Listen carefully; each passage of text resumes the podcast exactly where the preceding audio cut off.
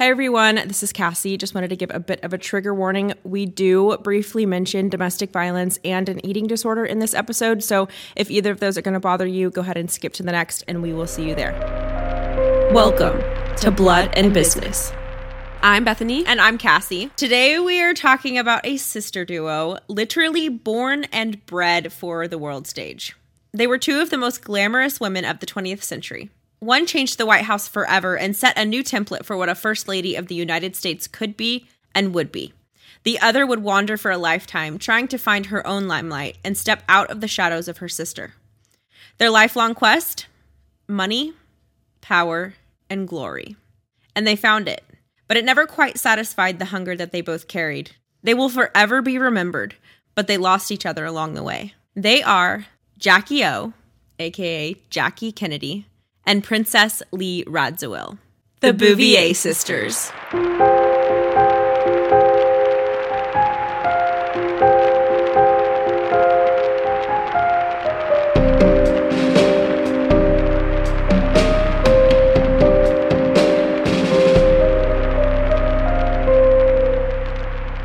So this episode is a little bit unconventional in that these two sisters did not have like a business per se together, but they were huge socialites together and they might have had their time literally running the country together. And that's why I had to put it in because it's such a juicy story and so much controversy and like crazy crap went down and I did not know any of it. So I feel like we had to put it in and I'm going to call it a business situation because they definitely had like an at home relationship and then they also had a competitive, not professional relationship, but you know what I mean. I think the dynamic that they had back then, if it were to be the exact same situation, but in modern day, it would be like an influencing sister relationship. But they're literally like a personal brand. Like they were in magazines, they were being written about, they were being photographed. Like 100%. It, it was a brand. It wasn't technically like a business, but I mean, the reason that we look at all of these sibling sets who worked together is because it adds another level of stress and like their 24/7 is um like Heightened. tangled up in each other. They're just involved in every aspect of each other's lives and that is absolutely applicable here. I'm excited about this story. So, without further ado, let's start to hear about who the heck we're talking about. They were alike in a lot of ways. They both loved the arts and were both guilty of spending actual fortunes on the contents of their closets. They loved everything European, but their favorite place was Lasata, East Hampton, New York, where their father encouraged the genius and beauty in everything that they did. But they were different people at their core. One loved to sink into the back of the classroom with her nose in a book. One wanted everyone to know her. One was a flirt, one was more about practicality. One always struggled to find funds, and one attracted money like it grew on trees. One submitted herself to the traditions that she grew up in and made the most of the roles of her time. She took all she could. The other rebelled against the boundaries forced on her, sacrificing comforts, security, and praise. One wrestled with her identity her entire life, trying to find a way to shine on her own stage, and one fought the overwhelming publicity and clung to the little privacy that she was allowed. Two sisters, money, husbands, camera flashes, couture sunglasses, and too much tragedy for one lifetime. The Bouvier girls were very, very much a product of their parents' influence. So I need to start with the world that these girls were born into because it is an extreme one and one that I definitely have never experienced and probably will never fully understand. They grew up in a bubble. They were the 1% of the 1%, born into a gold accented apartment on Park Avenue, New York, New York. When eight pound baby Jackie, with her dark hair and sparkling brown eyes, entered the world on July 28, 1929, she would be sharing a birth year with Audrey Hepburn, Anne Frank, Martin Luther King Jr., June Carter Cash, and Dick Clark. Her mom was 22, smart, aggressive, beautiful, and she was a horseback rider. Her name was Janet Lee Bouvier, and she loved telling people that she was a descendant of Robert E. Lee. She was a patriot, she loved her country, but that story just simply wasn't true. she was actually from a family of Irish immigrants who fled the potato famine and then just made fast money in America. I don't really get the motivation behind making up such a story about your family. Like, who cares where you came from? But back in the 1900s, and especially in high society like that, it was definitely a big deal of like who you came from, who your ancestors were, all of that. More than reputation, it was just like I belong here almost. It's kind of what it Yeah. sounds like. It's like the opposite of a scarlet letter. Like you have the seal of approval of like you should be with us. You yes, that's a really good way to look at it. Jacqueline Lee Bouvier got her middle name from her mother's maiden last name, and then they got Jackie from her father. His full name was John Vernou Bouvier III, Even their names are like high class. literally. But their dad went by a name that suited him much better Black Jack. He was 38 years old, a stockbroker, and until his marriage to their mother the year before, was New York's most sought after bachelor with a year round tan, muscular build, and shiny black hair. Wait, so he was 16 years her senior? That's Um, quite yeah, a bit of time. controversy. He's like almost in his 40s and she's barely in her 20s. Yeah. Tom Collier, Jack's friend from Yale, remembered him ditching classes and track to pursue girls instead. You will see he is a freaking player. Here's Tom's comment about Jack. He could walk into a room full of women and 95% of them wanted to be with him. He was that charismatic, but he was confused about it. Once he'd been with a woman, he lost interest in her and moved on to the next. He treated them poorly. At night, he'd take one girl up to his bedroom, and the next morning, a totally different girl would emerge. He'd have them lined up beforehand, maybe three or four a night, and he'd kick them out as he used them up. He maintained interest in a girl only if she didn't succumb, but ultimately, they all succumbed. So, a Blackjack and Janet, the sister's parents, were complete and total opposites. And honestly, they probably should have never been together in the first place. According to Jack's cousin, Jack was never Janet's first choice. He, in fact, was her second choice. Second to his brother. Oh, Of the two brothers, Bud was more simpatico. This is the cousin telling about it. He had the elegance and sensitivity that Jack lacked. Jack simply never grew up. He wasn't at all introspective. His only concern in life was himself and the fulfillment of his own drives. Everything in Jack's cosmos revolved around the bedroom. did you say which brother is older? He was born in 1891 and his brother was born in 1893. So so Jack was 2 years older than Bud, so he was the older brother. And he's the one who never grew up. That's so Yeah. bizarre. You would think the opposite. I would have thought for sure Jack has to be the baby of the family. I also thought that like until I fact checked myself, I thought that Jack was the little brother. and they have like the same mommy and dad. Yeah. Hmm. And they're only two years apart. Yeah, they're only 2 years apart. Interesting. So maybe that's why. Still, Cuz we're two years apart. We're 2 years apart and I don't really act like the older sister. but you don't act like the baby of the family that never no, grew up. But what if they didn't have a third sibling? I still feel like that's weird for the older brother to be the one that's like, I mean, it's pretty weird. But he apparently had a strong personality. So this is that cousin continuing. Jack was divinely decadent, and Janet, the girl's mom, was painfully proper. They were fire and ice. I doubt she ever really wanted to marry him. She adored Bud, but because Bud was divorced and an alcoholic, her parents wouldn't allow it. So she wound up with Jack. I don't think he was any more anxious than she to get married. Like, he probably didn't want to marry her either. It was just something he did to prove to himself that he could do it. He didn't want to marry her. He wasn't in love with her, and she wasn't in love with him. She was in love with Bud Bouvier. The Blackjack Bouvier family spent most of their summer months and weekends in East Hampton, living in a house out of an F. Scott Fitzgerald novel. But as for put together and well to do as they certainly were, they also had their fair share of trouble, and as you can imagine, with those for parents, um, they had some instability at home. Although Jack loved his kids, family life really didn't slow him down at all. In fact, when he and Janet went on their honeymoon, they didn't even make it across the ocean on the boat before Jack was caught flirting, or Janet says it was more, with a 16 year old oh, tobacco heiress. and he's already 38, like right now. Yes. Oh my gosh. Not a good situation. I mean, not that it even really matters, but I mean, yeah, but like, like- they're on their honeymoon and he's flirting, period. But the fact that he's flirting with a 16 year old, heck no. All kinds of Goodbye, issues with gone, piecing out. Our marriage would have lasted less than 24 That's hours. what she should have done. So he was almost just as reckless with his money as he was with his love life. He never cared for like the high society part of their lives. That was more Janet's thing, but money was something that he was very interested in. Sadly, he was pretty bad at handling it. He borrowed money from everyone he knew with basically zero effort to ever pay it back. But it wasn't like he was borrowing money just to like get by and and pay the bills. He was borrowing so that he didn't have to like slow his life down at all. He spent money on anything and everything whenever he had the chance. And when he didn't have the chance, he threw a party. That's so weird that her parents thought that he was like an acceptable choice What? because I feel like he would have just as bad of a reputation as an alcoholic would. Like his brother, why was the alcoholism think- like the non negotiable? But he's like sleeping around, not good with money, constantly borrowing. no, I don't even think it was the alcoholic part. I think this shows you what the culture was like and I think it was the divorce part that was like really the thing. Oh, I didn't even hear that. He's divorced. He was divorced and an alcoholic.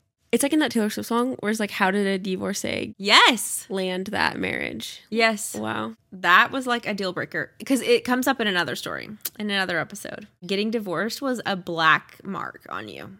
That was the Scarlet Letter. So the Yale friend, Tom Collier, literally referred to him as the original East Egg party boy. Do you know what that's from? No. Think Gatsby. You don't remember East Egg and West Egg? No. F. Scott Fitzgerald literally wrote about the Hamptons, and it was in the in his book. It's East Egg and West Egg, and you know the little green light at the end of I think it's West Egg, and that's where Daisy lived, Daisy oh, Buchanan. Oh, yeah, yeah, yeah, yeah. And then he lived on East Egg next to the cousin. What's his name? Audrey would know it. Yeah, she would. We need our third sister. He somehow managed to be one of the only ones in the roaring 20s, which was an economic paradise, to lose money. Obviously, once the Great Depression hit, that didn't make matters any better either, and the stock market crashed the same year that Jackie was born. How long had they been married when Jackie was born? July 7th, 1928, and she was born July 28, 1929. So a year So later. literally almost to the day a year later. So they were married for like two or three months when she got pregnant. So Janet's dad, the girl's maternal grandfather, stepped in because Jack is spending all of the money that he doesn't have and the stock market crashes. So he kind of tried to rescue them from that financial situation. So he put them up in an extravagant 11 room apartment that he owned on Park Avenue rent free and offered them interest free loans to try to gain control of the whole financial mess. But he had strict stipulations that he was going to require them to abide by if he was going to do that. So Blackjack would have to give up a lot of the luxuries that he was used to. So he took the loan from his father-in-law and immediately immediately starts tearing down walls in his father-in-law's apartment that they're living in and remodeling it with gold-plated toilet paper dispensers. This dude almost seems like he just wants to get in trouble. Like he just doesn't even. Yeah. Also, he sounds like he's in his twenties, and You he's almost be forty. Like that what? discontent? Like what is going on? yeah, you have some major issues, like deep rooted. Either you just have to destroy things, like it's like an identity thing, or I. You know what? like a self fulfilling prophecy type of a. I feel like it had to be something with an identity thing because he he had a reputation. And it was almost like, oh crap. Now I'm married. I have a freaking child. Yeah, I need you have to, to, be, keep up that like playboy. Like, yes, I need to be wild and interesting. yeah. still, especially in a time and class where, like you, you said, had to be somebody. you had to be somebody and if you weren't like the best of the best the richest of the rich then you needed to be like the f boy that like didn't care and was just Yeah. there to have fun and like throw the parties I'm gonna call it right now.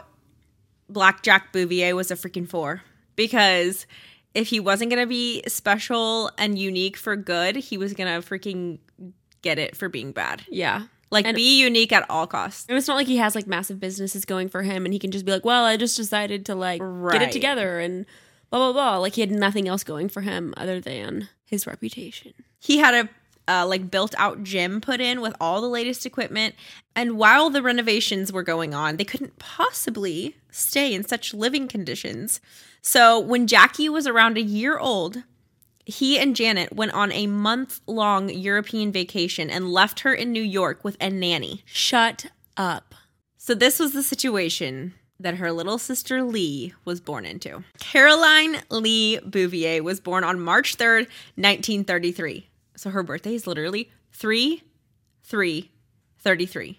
oh my god how cool So her dad was the one who just started calling her Lee. Her real name was Caroline. Her and her sister's personality by her mom's stories and stuff, they were like super contrasting from the very beginning. Jackie was direct and matter of fact, and Lee was polite almost to the point of being like diplomatic, just naturally here to please and kiss babies and you know what I mean? Poised. Yes. Their mom always told this story that like paints a perfect picture. So the elevator operator in their apartment building was named Ernest, and he had like a blonde, spiky hairdo. One morning, little Lee skipped into the elevator and said, Ernest, you look pretty today. Ernest was about to thank her when Jackie interrupted with, How can you say such a thing, Lee? It isn't true. You know perfectly well that Ernest looks like a rooster.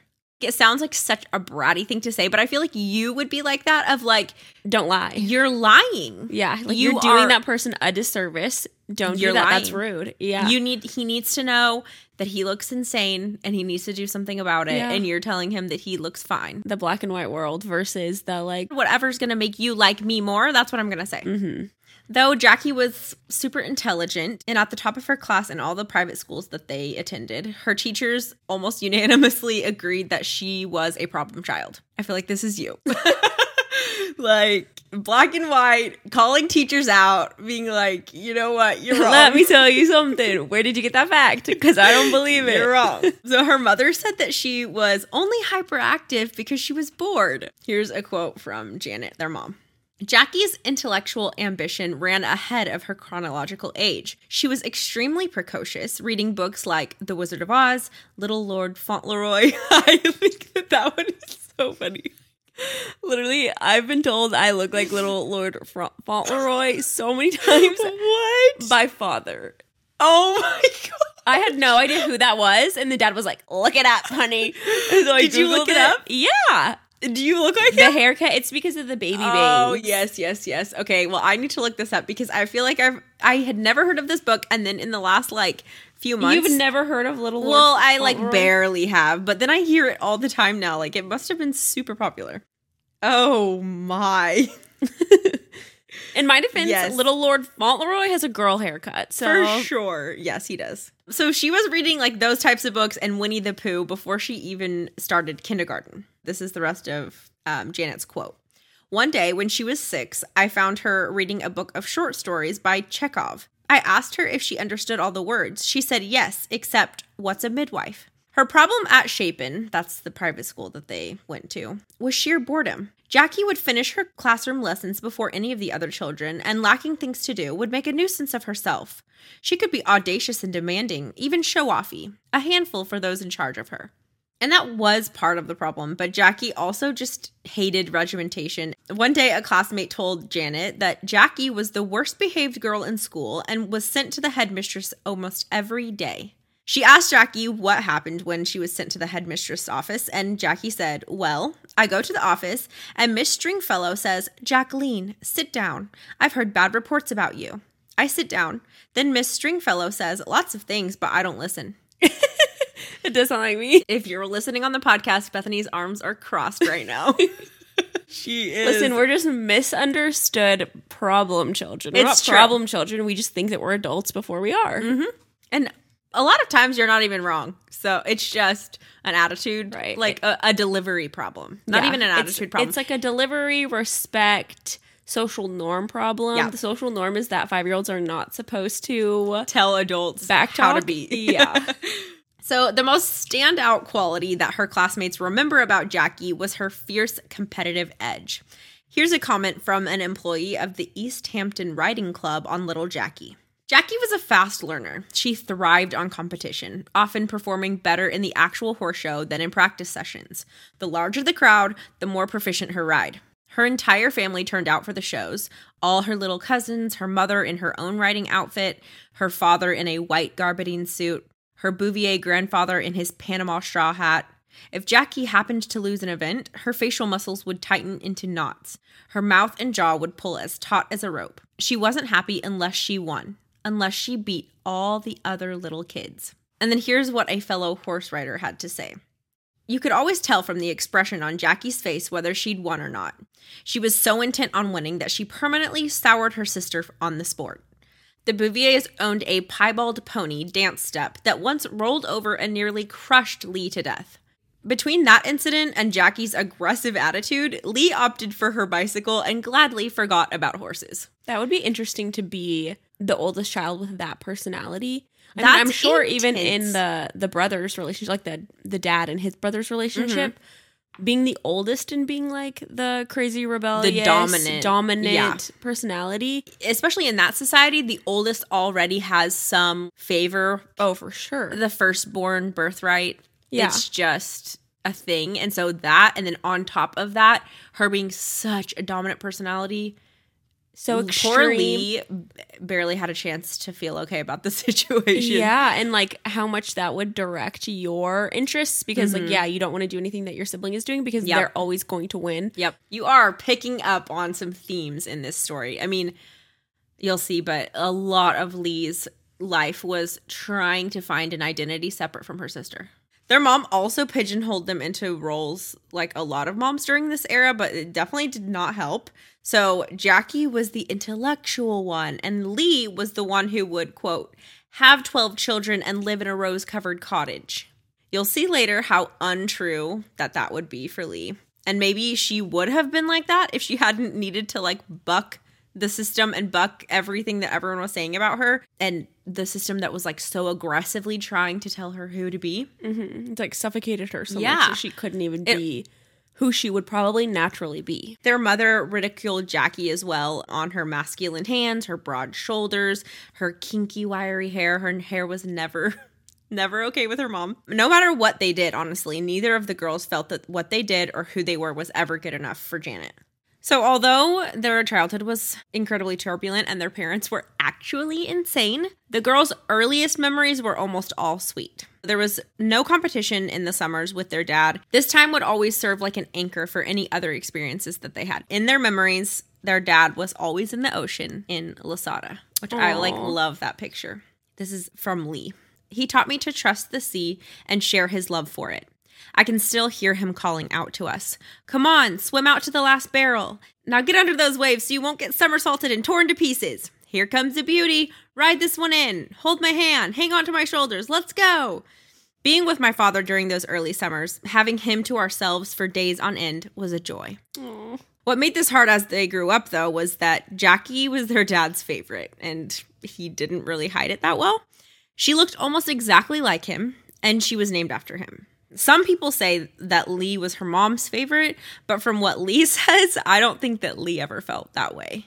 Jackie seemed to always be the more precious one.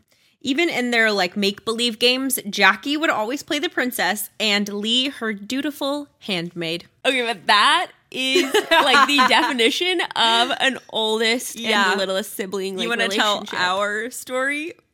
I would literally, we would go to church and they would give us candy, and I would collect mine. specifically double bubble? double bubble bubble gum, and I would collect mine. I wouldn't eat any of it. So then later in the afternoon on a Sunday, when we're supposed to be doing our chores, I was like, Bethany, I'll give you two pieces of bubble gum if you clean my room. And she would do it. I was addicted to bubblegum. She was. Honestly, it I- sounds like you were my handmaid or whatever, but legit, it was worth it for both of us. Yeah, and I liked cleaning and organizing, so it like really wasn't that big of a burden. It for was me. totally worth it for but her. also and totally worth it for me. such uh like si- like oldest younger sister dynamic. 100%. Also with me and Audrey, Audrey was constantly being put in scenarios that she ne- didn't necessarily like want to be in, like Yeah. play wise. I would always make her be like the puppy in my in my fantasy world. Like she would be the puppy and I would be like the mom with like the baby dolls. So, uh, yes, exactly. All of these things that are in the Lee Jackie dynamic are all very normal things, but stacked on top of each other, on top of each other, on top of each other, on top of each other, and then no correction of those things. It just got out of hand. So Yeah. it's going to keep getting worse and worse. Like pile like keep piling but I, up. yeah, and I don't think that any of it was like malicious or meant to be that way, but Right. you'll see. And this scenario probably happens a lot in like different Yeah. families, but I do think the class that they were in, the time period that they Yep. were in, and then also later in life, I mean, we know that one of You them know. Mm-hmm. becomes the first lady, and like that just makes everything There is no More competing. extreme, obviously. Yeah. Yeah. Yeah, you're literally like the queen of America. in the heyday of America, in the golden years. Yeah, when everyone in the world wants, to be an American. from America. so you're the basically, you're the queen of the world. You're the queen of the free world. but it fits so well in the like older sister younger sister stereotype i guess because the younger sister especially like when you're little is just so happy to be there and so happy to yeah be a part of it and so happy to be included by their older sister who they worship and want to be like and are like want to be friends with that the older sister just already has the upper hand already Yeah. has the advantage and can kind of get away with murder because their little sister just wants to be with them. Jackie has the upper hand in her relationship with her dad Yep. In her birth order. because of her birth order, because she looks like him, and because she has his name. Yep. Then she has the upper hand in the relationship with the mom because she needs to be defended by her mom. So her mom feels like she that's her role or like she's needed in that scenario or in that relationship. Yeah. And I think moms always want to feel needed. Yep. And then with her little sister, she's the older big sister that's fun that can like And then put on, on a show. and then on top of that, she also has a more dominant personality and is super competitive and is really good at pretty much everything she does. She's she has the amazing upper in hand school. in She's amazing life. at horseback riding. Like everything she touches turns to gold. She's literally the female Midas. To be following that act, I can't imagine. There, you have three options: fall in line, ignore it, or you choose the third option, which is what Lee did, and you spend every waking moment trying to change Trying to rip off your, your, tea leaves, Yeah. basically trying to move the stars. In the Yeah, it's like you you either spend your life completely swimming upstream Yep. or you spend your life floating in the lazy river, but Right. you make absolutely none of the decisions for yourself. Mm-hmm. Like you marry who you're supposed to marry, you have the children when you're supposed to have the children. It's like the two different paths that Mm-hmm. she she had, and neither of them were freedom. Nope. Like you were just stuck in this river. Now pick which one which way you go. Yeah, that's so true. Wow. But it's interesting that she ends up bucking and like fighting against it because I feel like the easier path would be to yeah, not. and, she also had a like docile, like really like kind, Innate, gentle yeah. personality. So you wouldn't think that she would choose, the rebellious. Mm-hmm. I don't know. but though. she did. I don't know. Sometimes you see the the babies of the family. They are the most obedient, pleasant children. In later years, they become the opposite of who they were as kids. So when Jackie was 14, she wrote a cheeky little prediction for each member of the family. And for herself, she wrote, Queen of the circus, and though admired by the world's greatest men, married the man on the flying trapeze. The foresight. And if you've been paying attention, you can probably predict what happens next. They get a divorce. Yes. Nah. Yes. Honestly, like, how did that happen five years earlier? if anything's happening with this family, it's for sure divorce. Pretty much. or someone's dying. Like, who knows? Someone's going to prison, but definitely but divorce. definitely whatever happens divorce, Divorce. as well yeah mom and dad did not last too long under the same roof at night the girls bedroom wall would literally shake from their like yelling and throwing things yeah Jackie confessed later to her mom that sometimes she would sneak into the dark hallway where she could make out what they were fighting about, like what they were saying, and she would pray for hours for a resolution. One time, Jack and Janet were fighting over an affair that Jack was having in front of Jackie, like little baby Jackie. Janet ended up shoving Jack, which caused him to stumble backwards and bust his head open on a doorknob. So, obviously, this made Jackie cry, and Janet realized that she needed to protect her children over anything else. So, she left, and by 1938, they were officially separated. So, I guess 10 years after they got married. So, Jackie was nine. Jeez, that is a It's long while. marriage for the circumstances. Yep. Holy crap. He cheats Probably on her because- on their honeymoon and they last 10 years still. Yeah. And back then, like we said, being divorced was Not what it is today. uh, like a scarlet letter. Yeah. Jackie was would have been nine, and then Lee would have been five. Okay, that's what I was going to ask. That summer, Blackjack rented the same East Hampton house that he and Janet had shared the summer before as a last ditch like effort to patch things up and to be together, but Janet refused and she rented another house for her and her girls 40 miles away instead. The staff also were under strict instruction to never allow Jack inside. Allegedly, their mom wasn't around too much that summer either, though. So the girls spent a lot of it just with maids and nannies, like, yes, by themselves, which is so petty and ridiculous that they could have been spending time with their dad Right. But and instead, she wouldn't allow it to happen. I understand how she was probably freaking angry because they he did throw away their whole family unit, you know. Right. But that definitely was at the expense of the kids. I feel like too many times you see a guy be a bad husband, but a mm-hmm. really good father. Right. And because freaking moms are only human, Right. and like literally you're destroying and you're affecting the kids too. Like Yeah. obviously it's you're taking away You're like you said, choosing your fun unit. over being there for your kids and your family. Right. But also like yeah, is that actually better for the kids to be raised by maids instead of their father who is a cheater and like Yep. sucks but like is their dad and wasn't abusive to them or wasn't, you know. Mm-hmm. Janet was actually away with like male suitors and like trying to find a new husband, basically. She left instructions for the nannies that if either of the girls ever cried for their father, that they were to be spanked. And Bernice Anderson was their maid, and she remembers that Jackie threatened to run away to her father's house like uh, like often um, back then. And then she wrote once when their mother was away, Jacqueline asked me to help her find her father's number in the telephone book, as she was so unhappy and wanted to talk to him without delay.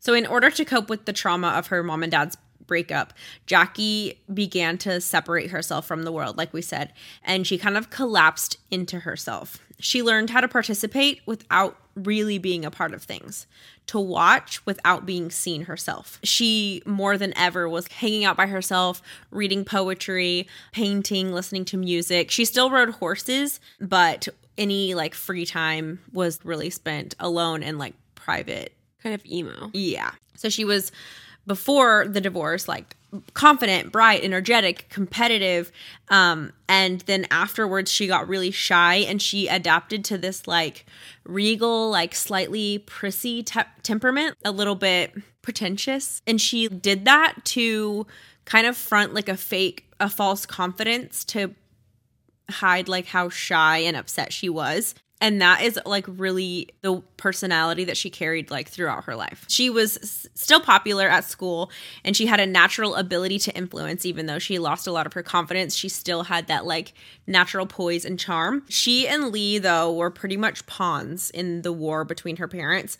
So that's like pretty dramatic and affected jackie like crazy and Lee is even more sensitive. She wasn't as resilient as Jackie, and she rarely remembered her childhood in- a way that wasn't dark. All of her recollections and times that she would talk about her childhood, it was always incredibly depressed. I'm always over here just speculating, but I do think that the youngest child in the family has less. It's I don't even know if it's like technically Coping skills. less coping skills or like less resiliency, mm-hmm. but it's almost like and maybe it's just because they're so they're always the youngest that like things are happening to them at the youngest point whereas the older children always have more time Oh, yeah, that's true. They have a little bit more of their personality already formed. established yeah, Yeah. before things get rocky Trauma. yeah i don't know if it's necessarily that or they're the youngest so they are allowed to be less resilient because they are the baby of the family so other people are just more apt them. to help them. Mm-hmm. yeah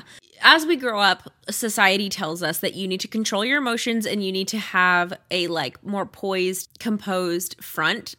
But with the baby of the family, everyone kind of accepts that they have more emotions or like they can they're throw tantrums and whatever. well because they are They're allowed to be more emotional because they're younger. yeah And so if everybody just keeps accepting that, because they're always the youngest because they're always the youngest, then it's just like you were allowed to feel your feelings, you know? Mm-hmm. yeah she grew up super privileged, obviously.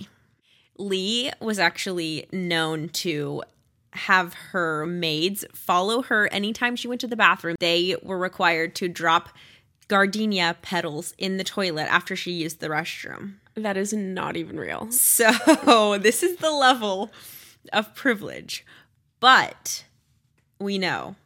There are different types of privilege. there are different types of pri- privilege and all the privilege all the financial privilege in the world does not exempt you from trauma and from feelings and from being human and having emotions. Honestly after Lasata after east hampton i don't think she enjoyed any of her childhood or any of the privileges that she got to have because it was so clouded in depression in order to get through that and she turned to escapism jackie kind of put up walls lee literally just went to another place she said, I created a realm of fantasy and lived in it. At about six, I had three imaginary friends with the utterly inexplicable names of Shade, Dade, and Jamel. they were girl spirits who wore ethereal floating dresses, nothing down to earth about them. They lived in the house with me, except when we took trips together. They said, Come, Lee, we'll take you away. I only remember that we flew and danced and everything was beautiful. They took me out of reality. oh my god, why do I have like chills? It had to have been intense enough. And there's another quote of her later in life saying, Living in a fairy tale can be hell. Don't people know that? So she knew that she was privileged, but she also was like, Guys, I'm Life not having a good time. Yeah. Their dad kind of became that like amusement park father figure, you know, comes and picks The them up one. and yes, exactly the fun one. He gave them a monthly allowance and he would always take them fun places whenever he hung out with them. And he went back to living his carefree life that he had before marriage. And then Janet almost immediately, like I said, that summer began searching out bachelors that would be eligible for a solid marital relationship. She ended up settling down with Hugh Auchincloss. Tell me your high society without telling me your high society. that name. he was ridiculously rich and well connected, so obviously she's like, You're that's a, great good suitor. he had been married and divorced twice, but he was obviously like well connected and networked enough, and she had been divorced as well. He was also apparently a full blown porn addict of all of the kinds Of porn. of porn that there were and Yikes. the ones that you never want to see. and also the ones that you don't necessarily want in the same house as your girls. Right. Speaking of that, he had an entire library in his home of porn. Of porn? A porn library. Like full on addiction. Like that is part of your life. Like that is like I mean it's enough it was big enough of a deal that they literally wrote it down in history. Jeez. This dude had an entire problem. room in his house for porn. Ooh, euphoria vibes. Like that's like if there are no kids in the house, okay, I that's don't one know. thing. I don't know because let me tell It's you it's still freaking weird and No, like, but let me tell you more details. okay. So of all the research I did, it like glosses over it. Everyone's like matter of fact, he was addicted to porn. He spends half of his money on porn. yeah, it doesn't weird. make a huge big deal of it, but it lists the types that he was into. And I, for one, am like super uncomfortable. It says that he was overall a, a like nice guy. I don't even know how to say, Cassie doesn't even want to say the words. Let me see. but he was a freaking Like violent, no. Um, like child porn. yes. What's it called? Not pervert. Pedophile. Pedophile. He, this dude Is a pedophile, Was a pedophile. and is moving into a house with two underage girls. Jeez. So and it like legit, But he had money, so he's, a, he's and he had connections and he had money. Oh, like And- how stupid are people first of all but second of all is she just thinking like i'm talking about janet. Is she thinking he just boys will be boys it's porn? She's probably not looking like i don't think back then yeah, like, she women- probably wasn't looking at what he was looking at. yeah he, she probably was thinking it's just porn is porn it's it says like out of all the books that I read and everything that neither Lee nor Jackie were ever very close to him, and I just hope that that's true. During their time living in the Auchincloss household, their feelings of being other, quote unquote, were cemented. And if you haven't listened to the Disney podcast yet, this is also a theme in the Disney story of like them two against the world. But with Walt and Roy Disney, they like clung to each other in that. And in this, it was like Jackie and Lee were in a competition for the world to like them again. it's almost like it was still them against the world, but like in a completely different way because there are siblings who are not necessarily estranged, but like their world doesn't revolve around each other at all. And they're just kind of like Right. either keeping the peace or fighting or whatever, but it doesn't really matter that much. It's not an intense relationship. Mm-hmm. And with Walt and Roy, it was a intense like soulship, just completely their world was each other. around each other. No, mm-hmm. their world was each other. That's true, yeah. And in this one, it's like their world revolves around each other, but in a Okay, completely yes. toxic way. Yes. Exactly. That is wow. But then he hasn't even re- heard the rest of the story. like, I don't even know what's and coming, That but- was well said. That was exactly either you are really smart or I'm telling the story well. really well. I think it's that. Because in both relationships, they care so much about each other and they don't I mean, so far in this story, they don't even think about cutting each other out completely. Mm-hmm. Like they're always going to be like that's just fact. Their foundation is each other. But with Walt and Roy, it's like they're trying to build each other up, and in this one, it's like they're almost suffocating each other. But they don't know how to not do that. Their half brother, Jamie Auchincloss, said that as a young woman, Jackie had a definite look of destiny, as if she was inevitably going to be someone unique. Lee was an attractive girl who seemed like she was struggling to keep up, whereas Jackie was always sure that life would unfold for her with good fortune. Lee had a more pessimistic attitude. Despite this stark difference in their personalities, they truly did love one another. They were constantly whispering to one another conspiratorially as if it was them against the world. I didn't even think about their stepdad already having kids. Oh yes, he sorry, he did ha- he already had kids. Okay. Several. I'm getting a sense that this dynamic is them against the world within that relationship, Yes. but within each other's relationship, it was them against each other. So it's Yes. like it's kind of like when someone else picks on your sibling, uh, Yeah, it's okay you are for completely like you to do it, but them. not for them. Right, you're mm-hmm. completely offended by that person and defending your sibling, but you will literally rip each other apart. Yep. in a second if you have the chance. So they just had that like typical sibling relationship, but to an extreme Yes. which I feel like is a theme in these. It's almost like if you are going to be so close as kids and as adults, there is some sort of enme- Extremism. yeah enmeshment, Mm-hmm. extremism. You're not, and you're not well balanced. yeah. Whether you're completely soulmates or you Hate each other. hate each other and it's your life mission to like prove each other wrong. I don't know like if in the books you read or whatever if you if they said anything about them feeling like their step siblings were their siblings did they always feel just like it separate? was it, it was pretty separate. They were like on good terms and they were pretty close. yeah. but- more like cousins or something. They Yeah. weren't like uh, it wasn't a melting pot of just like we're all family. Right. It wasn't like, oh, there's no lines. Like, there were lines.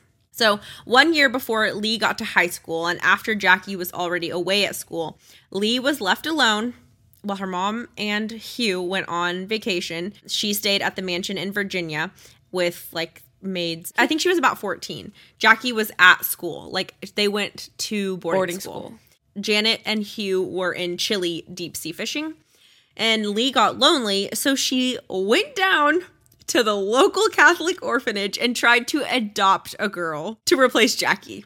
Oh my gosh. Talk about enmeshment. Like cannot cope without a sister. like- how do I solve all of my problems in life? What I I'm buy a sister. is a sister. Wow. She was like 13 or 14. And obviously, the mother superior at the orphanage was like, Unfortunately, honey, you're, You're just too young. so Lee said, All I did was play in the woods with my dogs day after day. And so I and a very fat cook called Nellie, who was also my only friend, decided I could not stand it any longer. I looked up in the yellow classified pages, orphanages, and took my pathetic allowance and called a taxi. During the summer of 1947, the girls were entered into a debutante ball. And Jackie ended up winning the entire thing. Naturally. Of course, like she literally wins everything. Which um basically a debutante ball, it basically means that she was like the homecoming queen, but not just for her school, for like the entire East Coast upper class. what the crap? Do you remember Eloise, where her mom was like the debutante? debutante. She wore a chic, off the shoulder white tulle gown. But unbeknownst to her, Lee had been working with a local designer all summer and had been figuring out how she could completely upstage her sister. so she had a pink strapless dress made covered in rhinestones and literally stole the spotlight. Like everybody was freaking out about Lee's dress, and even though Jackie won, she stole Their the jaws were on the floor for Lee. Yes. They were really close at the time. Like they weren't fighting or anything. But Lee was like, everybody likes you better than me. I need something for myself. That feeling never went away. They never grew out of it. And honestly, like as I was reading everything, I feel like if it were me, I hope that I would be a little bit more accommodating. And I feel like Jackie should have leveled the playing field a little bit. Like I feel like she should have done something Like been a little more aware that uh, been a little more aware, been a little bit more like welcoming in sharing the spotlight with Lee. especially since their parents didn't necessarily have their back. As the older sister, yeah, you would hope, but also like they're freaking children. I mean, I I definitely understand, but And I feel like you just don't like I was as an older sister, I was very unaware of it's like I always included my sisters because I would feel guilty if I didn't Yeah. hang out with them. And mm-hmm. so I was always bringing my friends over to our house so that we could all be together. Right. But I wasn't necessarily aware of like how their identity was being formed or like how they were feeling internally about yeah, I didn't think of Yeah. Mm-hmm. like the internal feelings at all. It was more like, oh, I don't want to exclude them from from the fun, but I never thought like Yeah. they need me to. I don't know. Yeah, I mean, it is a lot to ask of a kid. The one thing that Lee did have over her sister was that in high school, a lot of people thought that she was prettier than Jackie. She had a more feminine, curvy body, and she accentuated it by dieting and even taking Jackie's advice to take up smoking in order to keep the weight off. And I am like laughing, but this actually did um, set up an entire lifetime of eating disorders for Lee. Dude, these Twiggy days were not Yeah, it was not it. not it. So, according to Lee, she kind of painted them in high school and early college like this Jackie wanted to learn all the arts. I wanted to learn the art of being popular.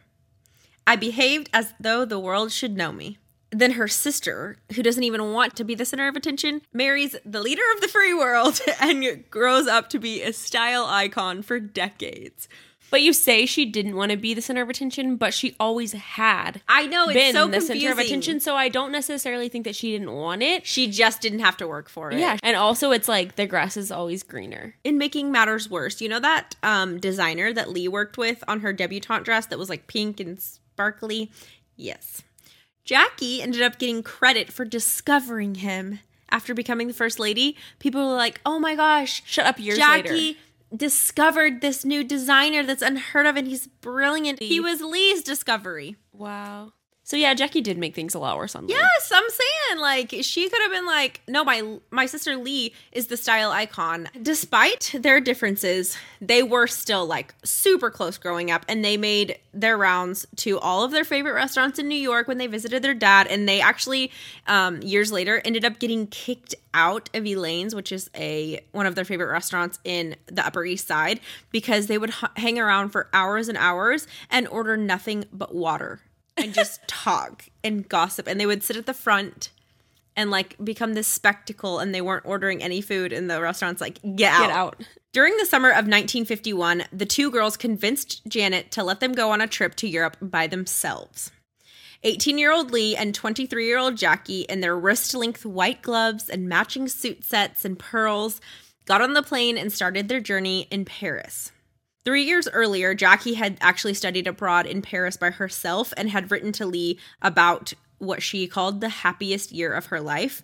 And while Jackie was studying in France that year, she saw firsthand the effects of the Second World War. The host family that she stayed with was a part of a French resistance group called the Alliance. And as a result, that dad of the family, the father, was taken to a German la- slave labor camp. Yeah, he was captured. And unfortunately he only lasted four months at that camp before he passed away. And then the uh the mom of that host family was taken as well but she had survived the concentration camp. And so when the war ended she got to go back home and the reason that she even opened her house to renters was because her husband had passed away and so she had to keep paying the bills in his absence and that is how Jackie ended up staying there so that experience definitely served her well in her future life leading the US and she carried that perspective with her whenever she was there. Obviously, life hadn't returned to normal at all in France, and it was 1949. So it was like four years after the war ended, and there was still tons of chaos. There were like rations still for sugar and coffee, um, and there was even still like some rubble and destruction in the streets. Coal was scarce, and so their apartment that they were staying in with the host family was like frigid in the winter. During her trip, actually, one of Jackie's friends, she was one of the other exchange students, um, invited her on a trip to go to Austria and Germany. And the friend actually said that she was surprised that Jackie accepted the invite because they were going to have to travel third class by railroad. And here is a quote from Jackie about her experience on that trip with like the traveling and stuff. And I think it like shows you how she had a really kind, like sweet, genuine heart, but she also was like A princess? a princess. It says, it's so much more fun traveling second and third class and sitting up all night in the trains as you really get to know people and hear their stories. When I traveled before, it was all too luxurious and we didn't see anything. Aw. Says, yeah, it's like she literally, I mean, when you are born and bred into that Yes. world, you literally don't know Yeah. what common folk like go through She or, actually grew up in a bubble. yeah. and That's so, this was like her world was just exploding and opening with all these new experiences and like getting to see how other people lived not only in another country not only after a war but also just like a class. lower class yeah. Yeah. so as you can imagine um we're like laughing about the lower class stuff but what jackie saw on that trip was life changing they spent a few days in vienna where a bunch of the city was again still like bombed out and in ruin still. And then in Munich, they were only a 10 minute trolley ride away from the first Nazi concentration camp where medical experiments had been practiced on the prisoners there. my gosh, being that up close. And so fresh after it. Yeah, I cannot imagine like Yeah. the feeling of being there. More than 41,000 people had been murdered in that camp. And they were either worked to death or they died by disease or malnutrition. And then a lot of, of them were gassed and cremated in ovens in that camp. When the American GIs arrived, they found 5,400 corpses still in the camp, like just laying around. And then over 15,000 had been buried in like a mass grave there by the Nazis.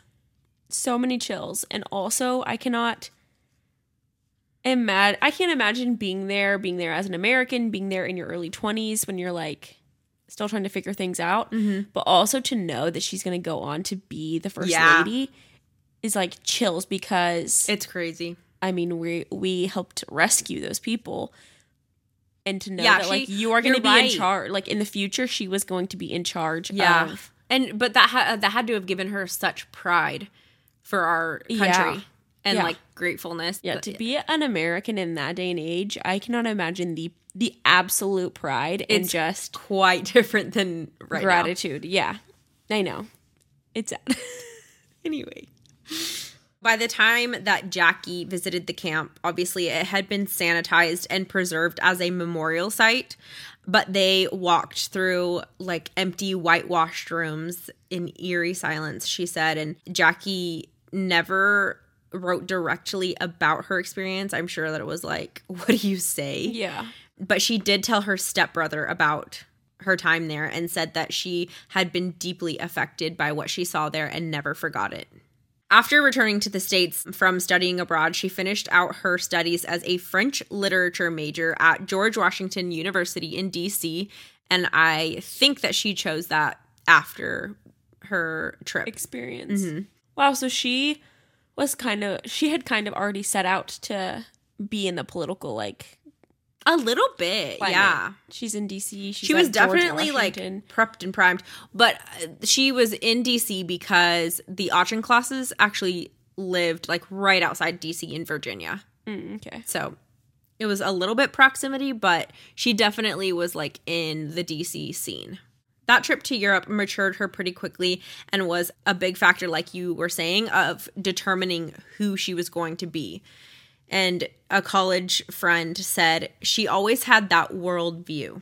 this trip and this experience was why she wanted to take Lee to France and like how she discovered The culture, French the love culture and all that. Yeah. I think that Lee was like interested in French culture before, but then Jackie studied abroad and was like, Lee, we have to go. So the second Europe trip, the one that Lee went on, may have been the time in which the Bouvier sisters were the closest that they ever were. They kept a scrapbook journal of all of their adventures to show their mom when they got back, and it was actually published in 2005 as One Special Summer. If you want to like check it out and see. So Yeah. cute. They snuck onto first class dinner dances on a ship. Jackie took art lessons. Lee actually tried to take voice lessons from the quote unquote queen of all sopranos in Italy. But she was so nervous that she could barely sing. And then one night when they were at a, a dinner, Lee's underwear started falling down while she was talking to an ambassador. How does your how I that's what- baggy does your underwear have to be to be falling? the exact thing that I was wondering. Oh my gosh, I don't understand it really. Like, are they talking about her pantyhose? Like, I don't understand. But it sounds like they had like some Bloomers? hysterical. it sounds like they had some like really fun, like hysterical memories Like, and like moments together. Moments. Yes, Yeah. exactly. And uh, later, looking back through the scrapbook that they made, Lee said to Jackie, Look at us. How did all of those countries let us in? We look like two criminals arriving off the boat. So cute Mm-hmm. and mischievous and fun. One of their most impactful experiences on this trip was meeting one of their heroes. He was a Renaissance art historian called Bernard Berenson. He was 86 years old with a white beard and a lifetime of wisdom to share. He told them, Never follow your senses. Marry someone who will constantly stimulate you, and you him. But Lee's first question, oh, it breaks my heart. It had nothing to do with like art or love. She blurted out, why did mommy divorce daddy? She was 17 and like still trying to figure out like what the what frick happened? happened. Yeah. That So- sucks because kids like literally, especially if parents don't explain to their kids what's going on, Mm-hmm. it's just like everything is happening to them. They have no control over it, but they also have no understanding of it. Yeah, and your childhood already, like you can't really remember all of it, and you were a child when it happened, so the memories are tainted by like not having perspective and like not really knowing what was going on. Um, but then you're in this first class family who like basically secrets are the profession, you know? Like that is how they operated and they didn't talk about things that were uncomfortable. So she like Really really, so did not confused. know Yeah. what the frick was going on so sad. And I don't think that they ever really talked about it after she grew up either. Obviously, he didn't have the answer to that. So he didn't really answer her question. Um, he just served them tea and explained that all experiences are either life enhancing or life diminishing and warned them not to waste your life with diminishing people who aren't stimulating. And if you find it's often that you are with unstimulating people, it must be because you yourself are not stimulating. And Lee, like, hung on to that and she really shaped her life around that philosophy and she went on you'll see like she would always seek out the most interesting person in the room and she did if nothing else successfully live an interesting life. So the very last week of their trip they stayed with a count and countess that their stepfather hugh auchincloss um, knew in an estate that had once belonged to napoleon's sister. My gosh, the connection. the connections. I i just can't are- understand When you are born into that world, like there is no way for you to almost like there's almost no way for you to not be be successful. Mm-hmm. Like, not only do you have the financial means, you just know people. You just know people and the amount of wisdom that you're getting at such an early age, like you the wisdom, or also just like it's not what you know, it's who you know. Yeah. The opportunities just fall before you. But like people who are like just trying to get food on the table and stuff, like you're not having these conversations You about aren't- like find the most interesting person in the room. You're Always right. at 17 years old, you're not thinking about Absolutely. who you're talking to, networking. But like that's The such a things that will world. actually make like the the biggest differences. There's not enough time for that because you're just trying to eat food and pay your bills. yeah, there's not enough like mental energy to even like Or and you don't know the people who know those things. right. That's yeah, and that and the classes were even more divided back then because Right. you didn't have all of the wisdom The- on social media internet. and Mhm. yeah, googling things. It was here at that estate that Napoleon's sister used to own that the girls made the faux pas heard round the world. They left without saying goodbye to their hostess. They had an early morning flight back to America and they decided that it would be inconsiderate for them to wake her up before they left. And they said that later they were just being polite. But when the Countess woke up to find them gone, she thought that that was absolutely the most rude thing that they could do. And so Lee remembered we were accomplices, but only for a short time. I Ugh. die. It's so I'm like, what's about to happen? I know something's happening, but like, what is happening? Like, why? Like, why couldn't they just figure it out? I know, it's so frustrating. It just gets more frustrating. So, much to their mother's horror, when they got back, Jackie got a job as a journalist in Washington, D.C. Her column was called The Inquiring Camera Girl. She would take photos and then ask questions to DC residents from all walks of life. So she talked to construction workers, hospital staff, hotel clerks, truck drivers, and young politicians as well. She's really getting cultured and meeting people from all walks of life. Yeah, which- like her worldview is really like opening up to no it's like she is privileged but she definitely was also experiencing and listening to other people okay so lee right around this time was at the end of her sophomore year in college at sarah lawrence and she went to rome with janet for the summer and so while she was in Rome, she continued her vocal lessons that she had like started taking on that trip with Jackie. But when Janet found out that her Italian vocal coach was actually from Mississippi, she dismissed Lee's new venture and chalked it up to just another one of Lee's pipe dreams. Lee was done singing after a few weeks anyway. She said that she was going to take textile design courses next summer because she loved to draw and paint. Her mom just said, "Finally, draw and paint then."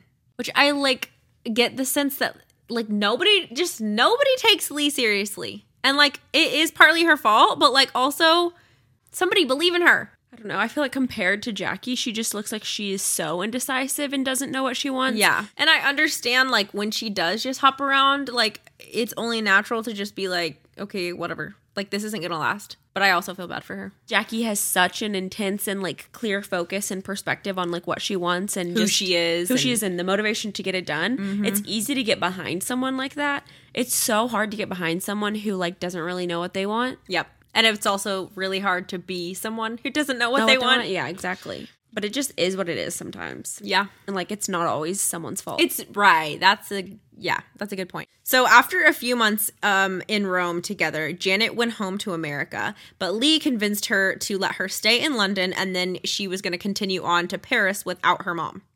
She promised that she would be back to the States in time for the beginning of the new school year in September, but when she got back, she found out that she would have to repeat a few of her courses at Sarah Lawrence and she wouldn't be able to continue on where she left off.